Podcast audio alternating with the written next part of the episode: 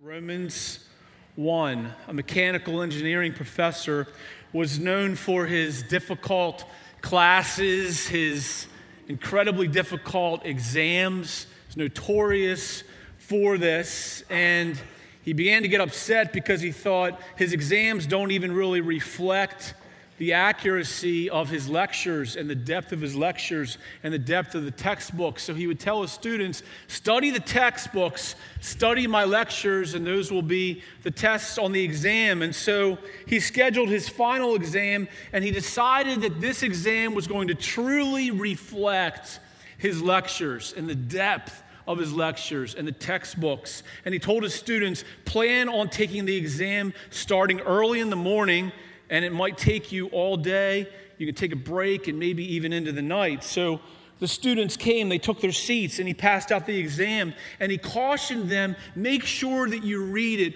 all the way to the end before you begin answering. And as the students opened the exam, they found they hadn't studied nearly enough.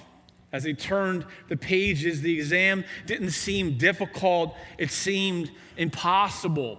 And if you've ever spoken to an engineering student, my son, uh, our oldest son, graduated with an engineering degree. Now he's in graduate school for mechanical engineering. And he shared with me that many times they'll give them maybe four or five problems, but each problem will take hours and hours to solve.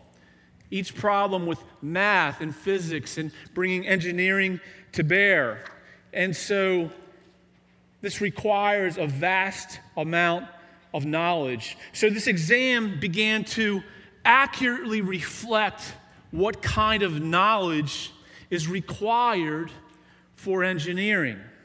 So the professor reminds me of the Apostle Paul, but more specifically, the actual demands of the law of God. Because Paul, who wrote the book of Romans, he spends the first two and a half chapters of Romans describing the demands of the law of God. In other words, Paul gives the human race, he gives us that final exam. He diagnoses us. If you look at chapter 1, Paul is he's speaking about the sins of the people out there, the sins of the culture and he lists some of the heinous sins of the culture. If you look at chapter 1, verses 18 through 19, Paul says that even though people can plainly see that there is a God, I mean, just through what I just said, through math, through physics, through the order of the universe, through cells. If you, if you study a cell, you see that a cell will sacrifice itself in order to heal the human body. If you look at the nervous system of the human body, to think that that happened by chance, Paul says in verses 18 through 19 that they suppress the truth, that they can plainly see that there is a God because God has shown it to them. I mean, how can someone look at the beauty of creation? How can someone hear a masterpiece, a great symphony that someone made in the image of God composed, created, and think that that happened all by chance? Paul says that's the most heinous sin of all is denying the existence of God. And then Paul unpacks one sin after another as he unpacks the demands of the law of God. And it's amazing to me that many times as Christians, we tend to fixate on one or two or three sins in Romans 1 that perhaps we don't personally struggle against, and we fixate on those. And we should teach about sexual sin. It's rampant in our culture, even in the church, but we can't miss the other sins that Paul sets right alongside those sins that many of us find to be so heinous. In verse 21, we see that one of the greatest sins of all is the sin of not giving thanks, lack of gratitude for the blessings God has given us. That one of the greatest sins is to become futile in our thinking, to be foolish in our thinking, for our hearts to be darkened not giving thanks. In verse 29, he lists these other sins of, of coveting. How many of us are guilty of that? of envy, of not wanting someone else to have something that we want, of strife, unnecessary conflict, of deceit, and even gossiping. He sets that sin right alongside some of the other sins that we find so detestable. Paul lists these respectable sins, the sins we come to accept in ourselves and in others. Paul's like this engineering professor, showing us that there is so much more that we don't know. There's so much more to our sin, that it's way, way deeper than we could ever imagine, and that we still don't get it. Because Christians then and Christians today, we read Romans 1 and we thank God that we aren't like those people out there. And so, Paul in chapter 2, he throws a haymaker at Christians. He did it to them, and he does it to us today. In verse 3 in chapter 2, he says, Why are you judging them? You're just as bad. We judge the people out there, and yet we practice the same things. I mean, who do we think we are in the way we judge? Verses 21 to 24, I mean, we see there, Paul says, Those who teach others, do you teach yourself? Those who preach, do not steal. Do you steal? Do you commit adultery? Do you worship idols? Are there things in your life that have come before God? That's what idolatry is. Paul says we do the very things we preach against. And then he says that Christians have less of an excuse than those people out there because we have the scriptures. Paul says that in verse 18 in chapter 2. And you know his will and approval is excellent because you are instructed from the law. And then in Romans 3 2, he says that they were entrusted with the very oracles of God. That we have the scriptures, that we're instructed deeply in the scriptures. In other words, we judge the people out there and we think that we are getting away with something or we think that we're not even that sinful. We don't take responsibility for our actions. We see this in the way that we blame shift even in relationships. I mean, think about how naturally it comes for us to blame shift in conflicts, in marriages, in relationships, at work, the way that we shift blame off of ourselves and onto others. And it comes so naturally to us. I mean, remember all the way back Adam and Eve in the garden. So here they are. They have been given everything. They're walking with God. They're able to name all of the creatures. There's no sin at that point. They have perfect communion with God, and they're told you can eat of any tree in the garden except this one. They didn't need to eat from that tree. So, what do they do? They fall. And so then they hide, and God comes searching for them. And God calls out for Adam Adam, where are you? And he finds Adam. He says, What have you done? And what does Adam say? She gave it to me. And then God questions Eve, and what does Eve say? The snake made me do it. I mean, this comes naturally to us, people who don't accept original sin, which means that sin is passed down to us from Adam. I mean, this comes so naturally to us. And that's what Paul is saying here, pointing the finger at people out there. Who do we think we are? Those of you who are on social media and writing things that are harsh and judgmental about whatever, whatever is out in the culture or whatever it is that's on your mind. Yeah, yeah, yeah, yeah, I mean, sometimes you read through people's social media and it's one thing after another after another. Complain about this, complain about that, complain about that politician, complain about work, passive aggressive thing about something going on in their lives. Stop it. Knock it off. Who do we think we are exactly? Being judgmental of the people out there when Paul says We are the same.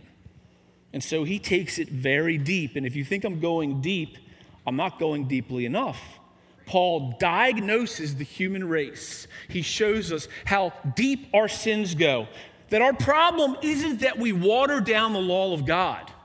Our problem is, is that we don't see the law of God as being what it truly is, that we don't go deep enough into the law of God. We think that if we haven't committed the physical act of adultery, that somehow we've kept the commandment do not commit adultery. Jesus tells us in the Sermon on the Mount if you have looked lustfully at another, you've committed adultery. We think that because we haven't punched somebody, because we held back and didn't punch them, or didn't ram our car into a horrible driver, we think that because we did that, that we haven't really committed murder. Jesus says if you have an angry thought, if you're angry with your brother, you've committed murder. I didn't say it, Jesus said it. Jesus says again and again and again listen, that our thoughts in our hearts, the thoughts that we never say, the secret thoughts, the things that we think, the things that we think when we sin, the things we think about others, the things we believe in our hearts and say in our hearts are words before God. Our thoughts are words before God, even if you haven't said it. They're words before God. Every thought you have, every lustful thought you have, every deceitful thought you have, every secret that you have, those thoughts are words before God. It's as if you have spoken those words to God. That's disgusting. I don't know about you, but for me, if all of my thoughts for all of my years were to be broadcast before God, because they're broadcast before God, and then, if any man, after chapters 1 through 3, 9, if anyone sitting here still believes you have some righteousness, still believes you have some right to spout off on social media or do whatever, Paul leaves no man standing. In chapter 3, verse 10, he says, None is righteous. And just in case you didn't get it the first time, he says, No, not one. And then, just in case you didn't get it the second time, he repeats it and says, No one does good, not even one. Not me, not you, not your favorite pastor who goes on and on and on about how we should be perfect or do this or do that and doesn't preach the gospel, whatever it may be. None of us does good, not even one. No one is righteous. He repeats it again. It's like Jesus in the Sermon on the Mount. He goes through the commandments, he unpacks them. Like I said earlier, he talks about lustful thoughts, saying that's adultery. He talks about anger, saying that's murder. He goes on and on, says that if your brother says, Come with me one mile, go with him two miles. To give, to continue, to forgive.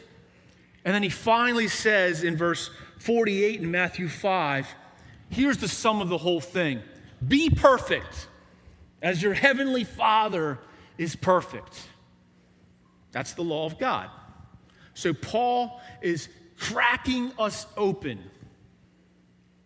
from chapter 1 through 3, in the middle of 3. That's what the law of God does. So Paul is going into the deep recesses of our hearts. You know, anytime we think that we're something, God quickly reminds us that we're nothing, you know, like what he just did on the phone. so, Paul is like that engineering professor. He's imposing an actual, accurate test. The test isn't, are you nice? The test isn't, are you a nice person? The test isn't, I don't do this, I don't do that. It goes so much deeper than that. And that is the practical. That's the practical of the sermon. You know what to do. We know how to love our wives, men. We know what we need to do as parents. We know what we should be doing as employees. That's not the problem. We don't know how deep it goes. That's the problem. And that's the practical, is to crack open our hearts. It's an accurate diagnosis of our condition, and it shows us our great disease, and that's what Paul does. The gospel of Jesus Christ, if the law of God cracks us open, listen, the gospel of Jesus Christ mends us together. It mends us together. We should come to the point right now in this sermon where we feel kind of hopeless in some ways. We should kind of feel discouraged. The problem is, is many sermons end right here. In Jesus' name, amen. Go do it. The problem is the law doesn't give us the power to do it. Doesn't give us the power to do it. It just humbles us. And so in 321, finally, Paul says, But now the righteousness of God has been manifested apart from the law. Romans 5, 6 through 8. For while we were still weak, at the right time, Christ died for the ungodly. Perhaps for a good person, one would dare to die, but God shows his love for us in that while we were sinners, while we were lawbreakers, while our thoughts were words before God, Christ died for us. So, Paul, from 321 to the end of chapter 11, relentlessly and passionately tells us about the deliverer. He diagnoses us in the first couple of chapters. And then he tells us about this deliverer, about Jesus, about Jesus Christ, the only one who can heal us, the only one who can save us. He's the author and perfecter of our faith. So when we come to Jesus, when we become a Christian, he's the author of that, but he's also the perfecter as we become more and more like him. So, those of you who are sitting here and have been Christians for decades, you need Jesus as much today, if not more, as the perfecter of your faith as you did when he was the author of your faith. Nothing but Jesus. And so before Christmas, we left off at Romans 7. And Romans 7 is still describing our lives, still describing our lives in the deliverer, Jesus. Still, desi- still describing it. Paul's still telling us what it means to believe in, into Jesus. And yet, if you'll remember, Paul says that the Christian life in Romans 7 is a life of great contradiction. That we are simultaneously sinner and saint. Paul heart wrenchingly, deeply personally, describes his own experience in Romans 7. That even though he was saved, even though he was a leader in the early church, even though he wrote most of the New Testament, even though he saw Jesus face to face, even though he performed miracles, even though he was a great apostle, he continued to struggle against sin. He continued to struggle against indwelling sin. In chapter 7, verse 15, I don't understand my own actions. I don't do what I want to do. The very thing I do is what I hate. Now, if I do what I do not want, I agree with the law that it is good. So now it is no longer I who do it, but sin that dwells within me. That should cause your heart to stir.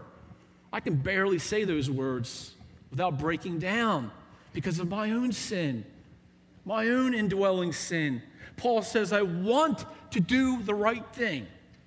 Notice he says that. I want to do the thing I want to do, I don't do. That's proof that he's a Christian because a non Christian doesn't want to do the right thing. But his flesh adheres to him, it sticks to him. He has a renewed nature as a Christian, but that flesh still sticks to him and he makes him do the thing he doesn't want to do. And finally, Paul cries out in verse 24 Wretched man that I am, who will save me? Who will save us? Who will deliver me from this body of death? What he's describing in Romans 7 is something that we sang about earlier. is this lack of assurance that we can have as believers. Because of this sin, because we do the things we don't want to do, sometimes we question are we really saved? We sang about this blessed assurance earlier. It's amazing that Tyler picked that song out because we didn't even talk about this. This idea of assurance of salvation that so many struggle with. You're sitting here, you're thinking, if you only knew my sin. We all know the feeling. We sin. We do what we don't want to do, the thing we know we shouldn't do. And we don't call ourselves a wretch like Paul does, because that was his term. We call ourselves a dummy. Oh, dummy that I am. Men, you know, I don't know if you've probably been here before. What a jerk I am. I can't believe I just spoke to my family that way. I didn't want to do that, but somehow it came out. Why did I say that? Not why did they say that? Why did he do that? Why did this politician do that? Why did she do that? Why did this person? Why did I say that thing? Why did I do that? Why did I commit that sin yet again? And our hearts are grieved. And that's how we know we're saved. That's how we get that assurance. Because we say, not, I can keep going on sinning. Not, it's okay, God will forgive me. That's a true mark that maybe you're not saved. But when your sin grieves your heart, maybe not initially, but eventually it grieves your heart when a person has pointed out their sin again and again and again, and they won't receive it and they won't hear it. They need to question if they truly are a Christian. But if your sin grieves you like Paul's sin did, and you're like, I can't believe I did this again, what was I thinking? That's proof that your heart is humbled. Paul says, Who will deliver me? But thanks be to God for Christ Jesus. And that is what brings us to the great eight. That's where we're at. Romans chapter 8. It's been called the greatest chapter in Romans. And we know that the Bible is the greatest book ever written. So it's the greatest chapter in the greatest book, in the greatest, larger book ever written. Romans 8 has been called the Mount Everest of Scriptures because it takes us to the very heights of all of our benefits in Christ Jesus. So, right on the heels of Romans 7, right on the heels of this awful struggle, where we have to wonder, where we struggle with that lack of assurance. You're sitting here thinking of all the sins you've committed, especially as I was unpacking just on the surface the law of God. And you say, I'm even worse than I thought. And that's the message of the gospel that we are way, way, way worse off than we ever believed we are. And we are way, way, way more loved and forgiven than we ever dreamt imaginable. And so Romans 8 1, Paul begins this Mount Everest of the Bible with these words There is therefore now no condemnation for those who are in Christ Jesus. So the engineering professor creates this exam that he believed most accurately reflected the rigors of his lectures and the textbooks. The professor tells his students to read through the entire exam before you take it. Before you answer the first question, make sure you go to the end. He warns them. So the students open the exam, and as they look at it, it's worse and worse. It's more and more difficult than they could ever imagine. You can hear audible groans in the lecture hall. But on the last page, at the very bottom, is a note from the professor. You can complete the exam as written, or you can sign your name at the bottom, and I will give you an A. plus. Some of the students didn't listen to the professor. He had told them to read all the way to the end before starting the exam, but they didn't listen, so they sweat their way through, trying to answer the questions justifying themselves as they went. Perhaps this answer is good enough. He better take this for an answer. But no one especially not a student, could come close to answering the questions with the kind of detail the professor required. Other students just got angry when they saw how difficult it was and stormed out, not even looking at the last page. Others looked around and they, they saw the last page. They saw the statement at the end. Just sign it to get the A plus. And they saw other students happy signing it, getting their A plus and walking out, and it made them angry. There's no free rides here in this world. What kind of grace is this? I studied hard for this. I can do it. They aren't doing it. In fact, I'm going to prove it that I can do it. So take the exam, don't sign the end, and I'll just be happy with my C minus. Romans 8 1 is the last line of the exam. And our hearts if we're honest with ourselves, rebel against this. Romans 8 1 is the fine print. In fact, Romans 8 in its entirety is the last line of the exam, but thankfully it isn't hidden for us. It's written in bold face at the very top of this series. There is now, in the present, right now, in the middle of whatever you're struggling with, whatever sin you're struggling with right now, there is now no condemnation. Paul's been building to this moment from chapter 321. Paul's saying, Here is the truth that you need to build your entire life upon. No condemnation for those who are in Christ Jesus. This is the truth that needs to be at the top of the exam of your life no condemnation for those in Christ Jesus. I am so thankful that the last line of the test was shared with me practically at the beginning of my life. I've shared this before. I should share it every Sunday. When I was four years old, I was struck with a lack of assurance of salvation. Not just then, but I could even anticipate my sins to come. How could God remember me? How could God know anything about me? I had asked God into my heart too many times, was that going to disqualify me? That's what a little four year old thinks. Know that, parents. It was terrorizing. And I've shared with you before that my dad shared with me Romans 8 1. Just Romans 8 1. There is therefore now no condemnation for those who are in Christ Jesus. And I believe at that moment, I was saved, I was converted, I was given a new heart, a new spirit. And he didn't even share the rest of Romans 8 with me. Just that. Because if the beginning of Romans 8 is no condemnation, the end of Romans 8 is no separation. No condemnation, no separation. There is no condemnation for those are in Christ Jesus. And how could there be? How could there be condemnation for those who are in Christ Jesus. How could anyone or anything condemn us? If you fled to Jesus, if He is your rock, your refuge, your strength, how could anything condemn us? It reminds me of verse 33 in Romans 8 Who shall bring any charge against God's elect? It is God who justifies. We need to write that on our arms.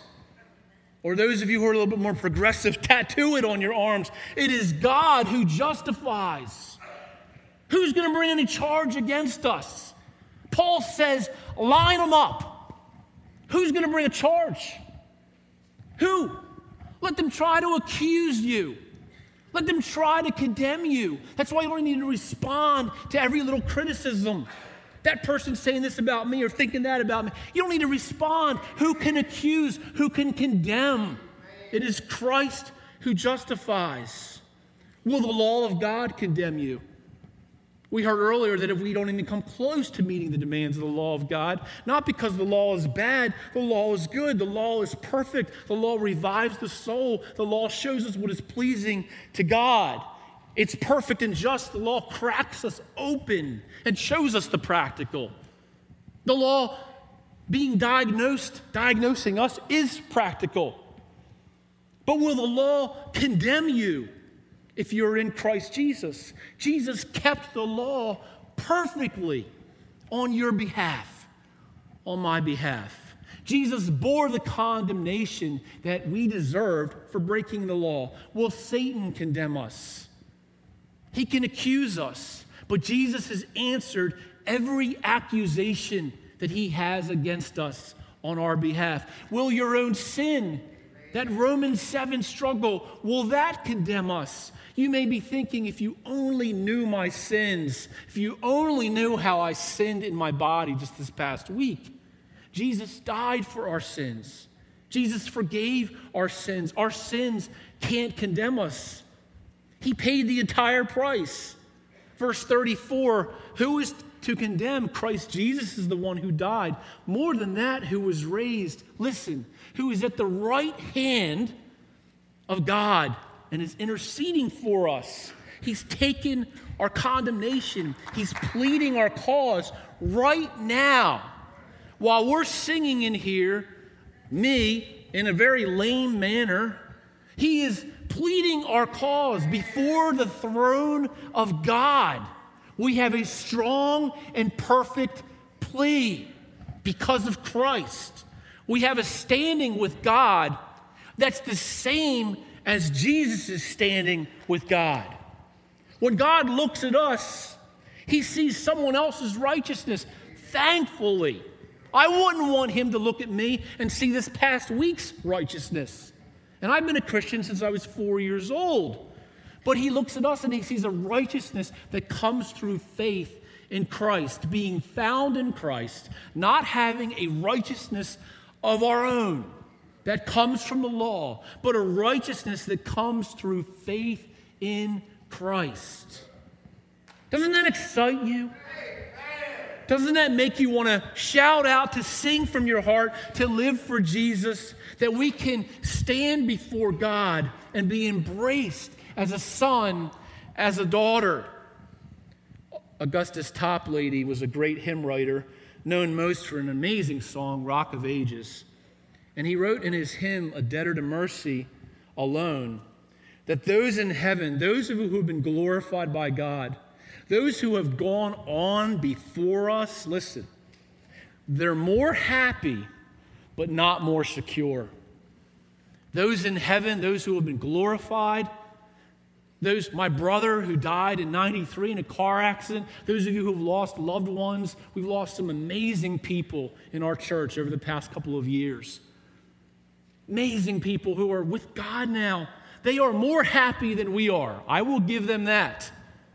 Way more happy, but they're not more secure. They're not more saved than you are or I am. Paul doesn't say, because he tells us how there's no condemnation. This is important. How is it that there's no condemnation? Paul doesn't say there's no condemnation for those who are in American politics. For those who choose the right side, the lesser of two evils, or whatever it's being called now. Paul doesn't say there's no condemnation for that guy who's a family man or that woman who's just a great mom. Paul doesn't say there is no condemnation for that person who is into their job or into your children, even. Paul doesn't say there's no condemnation for those who are in the Philadelphia Eagles. I mean, I'm a sports fan. I hope they go far. But, you know, we put so much emphasis. It's our God. You have these people, they die, and there's funeral, and they talk about, well, I really love the Eagles. I mean, they're finally raising the banner up in heaven now for him and to fill. You know what I mean? That's, that's it? Sports? Football? Country? One of hundreds of countries? That's it? No condemnation for those who are in Christ Jesus. If you're not in Christ Jesus, you're still under condemnation. Because if you aren't in Christ, you are in Adam. The law still condemns you. Condemns you. Your sin still condemns you. Why does being in Christ Jesus save us from condemnation? Why? He tells us why. It isn't because God takes our sin lightly. It isn't because he lets us off the hook. It isn't like the way we parent, where we say when we believe we're giving grace to our kids, that means we're not going to punish them in the exact way they deserve. That's not at all what's happening here. Paul tells us why it is possible that there's no condemnation for those who are in Christ Jesus in verse 2. For the law of the Spirit of life has set you free in Christ Jesus from the law of sin and death. Why are we saved? Why are we not under condemnation? We're set free from the law of sin and death. What is the law of sin and death? The law of sin and death is that if we sin once, we die. Our souls die. If we sin, we die. The wages of sin is death. So we're either under that or we're under the Spirit for everyone. Instead of our soul dying, our soul is set free in Christ because of this law of the Spirit of life. What is that? The law of the Spirit of life is the work of the Holy Spirit of Christ. So Paul calls him the Holy Spirit of Jesus. Somehow it's different persons, one God, but it's still the Holy Spirit of Jesus, nothing but Jesus. The Holy Spirit gives us a new heart. The Holy Spirit of Jesus takes residence in us and changes us from the inside out. The Holy Spirit sets us free. The Holy Spirit sets up a new kingdom in our hearts where the Lord Jesus Christ is king. The only political statement you should be concerned with is this one Christ Jesus is Lord of lords and King of kings. That's it. Verse 3 tells us how we are set free. For God has done with the law, weakened by the flesh, could not do by sending his own Son in the likeness of sinful flesh, and for sin, he condemned sin in the flesh in other words, as we said, the law of God is good and perfect, but the law of God doesn't have any power to change us. Certainly no power to save us. Why? Because the law is bad? Because the law is too stringent? Why can't the law? He tells us in that verse, because of my sin, because of me.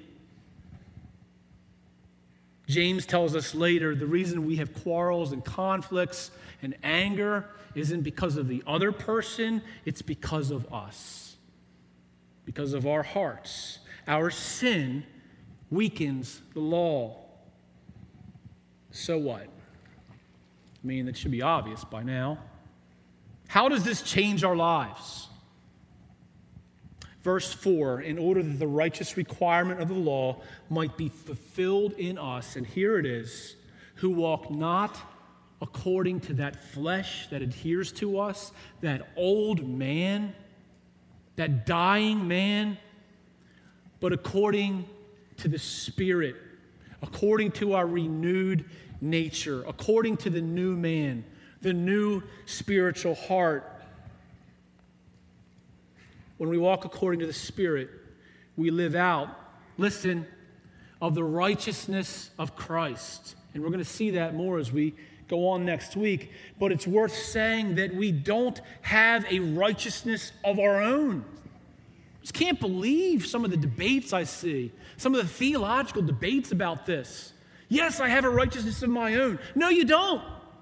No, you don't. I don't care who you're talking about. I don't care what famous preacher, what theologian. Paul tells us in Galatians if an angel himself were to stand here and tell us another gospel that you can trust in your own righteousness, don't believe it. Even if an angel comes and tells us that. So certainly don't believe it if you read it on a blog somewhere. We are given, imputed, Christ's righteousness. Does that mean we just live the way we want to? We have Christ's righteousness, it's perfect. Why do we want to be holy if we already have this righteousness? Jesus' righteousness, listen, is like a fountain. I mean, have you ever seen a great fountain in a park? I mean, a big one that just overwhelms the whole area with rushing water and sound. And you couldn't possibly add too much to that fountain, but you could. You could add this little bottle of water to it. That fountain is Christ's perfect righteousness imputed to us. And our personal righteousness flows from that. It flows out of Christ's righteousness. It can't help but flow from it. Verses 5 through 8 because of this fountain of righteousness, we can, you can win the battle happening in your mind verses 9 through 11. Because of this fountain of righteousness, we can be filled with the Holy Spirit. Verses 12 through 13, because of this fountain of righteousness, we can resist temptation. Verses 18 through 25, we can have hope. Verses 28 through 31, because of this fountain of righteousness, we can rise above whatever circumstances you're facing verses 38 through 39, because of this fountain of righteousness, nothing can separate us from the love of God. What is the header of your life? I mean by that, the, the very top of the exam, whatever you want to call it. What are you living out of? Are the words of Romans 8 1 written across the top of your life? Is that where you're getting your strength? In the opening of Romans, as it pertains to Reach Church as a whole, Paul said that these Romans, these Christians, people who had never been visited by an apostle, never been visited by Paul, he said that they were famous in all the world for the way they raise their children. No famous in all the world for the political statements that they made on social media. Nope. Famous in all the world because their football team finally won. No. Famous in all the world because of the gospel of Jesus Christ. These Roman Christians were living under the bold faced words, There is therefore now no condemnation for those who are in Christ Jesus. I want us to be famous for the gospel. I want people to say of Reed's Church, I'm not sure I believe the gospel or, or what they believe exactly, but those people love Jesus. I don't want them to say what Gandhi said. He said, I love your Jesus, I can't stand your Christians. I don't want them to say that. And we could fight that and argue with that. It's well deserved. Well deserved. Me at the top of the list. I want them to look at us and I want them to be pressing their noses up against these windows to see what the joy is all about and to see what these relationships and this love and mercy and forgiveness is all about and change in our lives. And I want them to say, they love Jesus. They're not condemned. They're in Christ Jesus, this Jesus I read about in the Bible. They're about nothing but Him, about nothing but Jesus. Their lives overflow like a fountain with love and good deeds that must come out of their love for Jesus. Romans 8 is the Mount Everest of the Bible because it takes us to the height of the benefits we have by telling us these benefits the things God has done. It's all about what God has done, not what we do. And we're going to see that as this unfolds. I want to encourage you to be here during this series. I'm glad you're here this morning. I'm glad you've chosen to be here. If you don't know Jesus or you're far from him right now, I want to encourage you to continue. I think we're going to be attacked. I think you're going to be attacked because this is not a message that the world, that even our flesh, and certainly not Satan wants to go out into this world at all. All the other stuff, that's all good. Not this, though. I was at a meeting yesterday in closing. Uh, our presbytery, we're Presbyterian, so we have a presbytery above us, and we had a meeting, a subcommittee meeting, and I was talking to a pastor. Uh, he started in this church, and we helped him plant a church years ago. Still a really dear friend. And we were in Zone 1, that's our children's area. And we redid that area to make it very child friendly. It's just beautiful if you haven't seen it, it's just amazing. And afterwards, we were, we were just talking about some things, some dreams that we have, that he has. And on our back wall are three words. And I said, Look at those three words right there. Because he was asking me about how we could partner together. And I said, Those three words, that's what I want to be about. I don't want to do anything unless it's about those three words. Those three words, nothing but Jesus. You thought we were going to get through the entire sermon without me saying it. Not so fast. Nothing but Jesus.